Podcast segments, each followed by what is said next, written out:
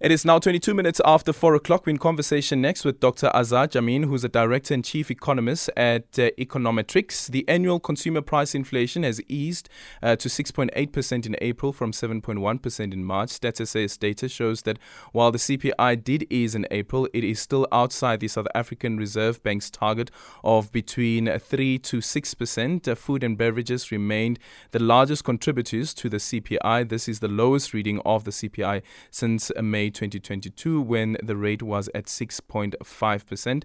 Dr. Jammine now joining us on the line. Dr. Jammine, good afternoon and thank you so much for making time for us.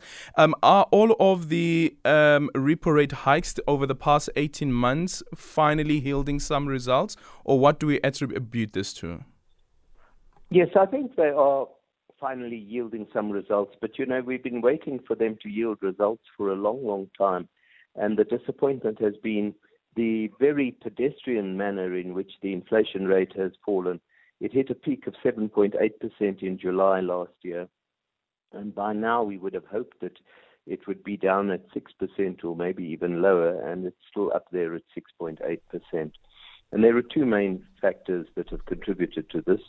The rand has fallen by much more than we expected, and that means that the cost of imports has risen more than we anticipated. Secondly, food inflation has remained very elevated, whereas earlier in the year we were hoping that food inflation would relent substantially because internationally food prices have fallen.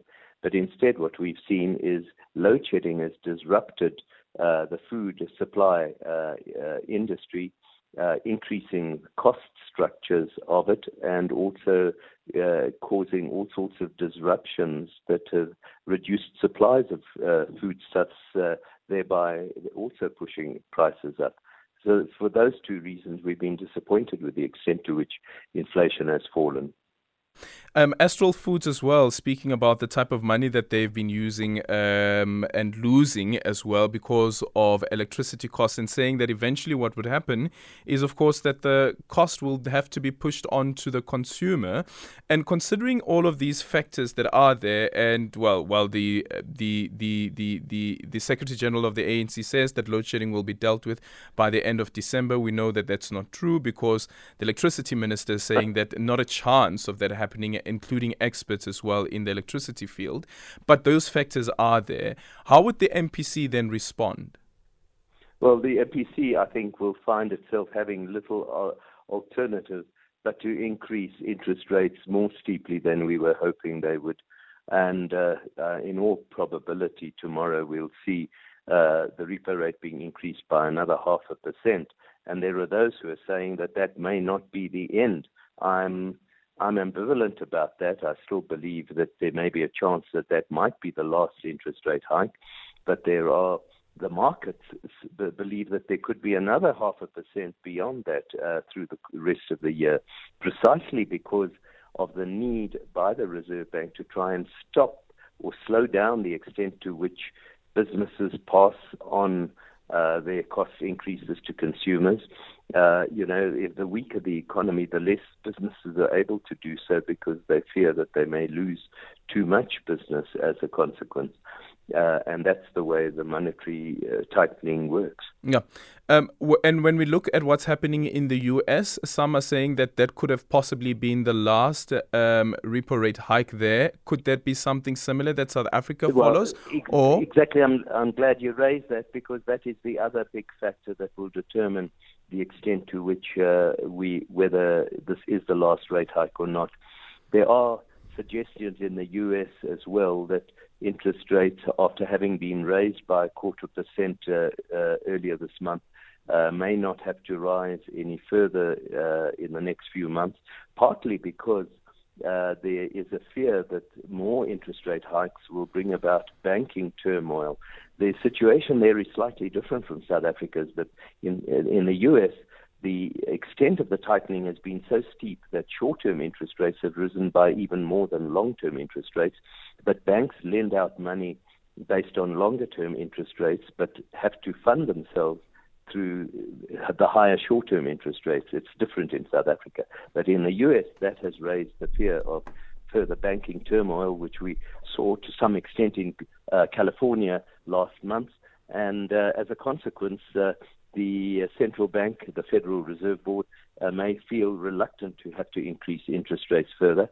Mm-hmm. And if it doesn't, that will also put pressure on the South African Reserve Bank to also halt its interest rate hiking cycle. And a technical recession still remains in sight. Oh, absolutely, both here and eventually in America as well. Mm-hmm. And when the Americans finally make the decision on the debt ceiling, would that help us in any way?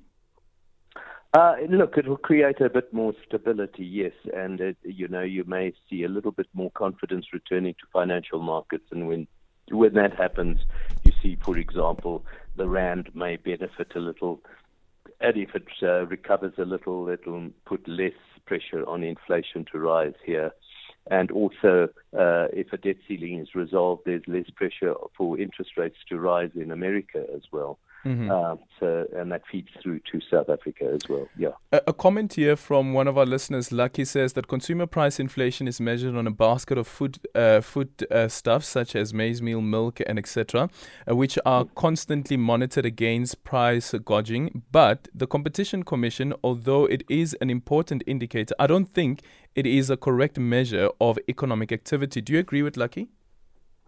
Uh, I, am not sure what, what, I'm not sure I understood the question. I'm sorry.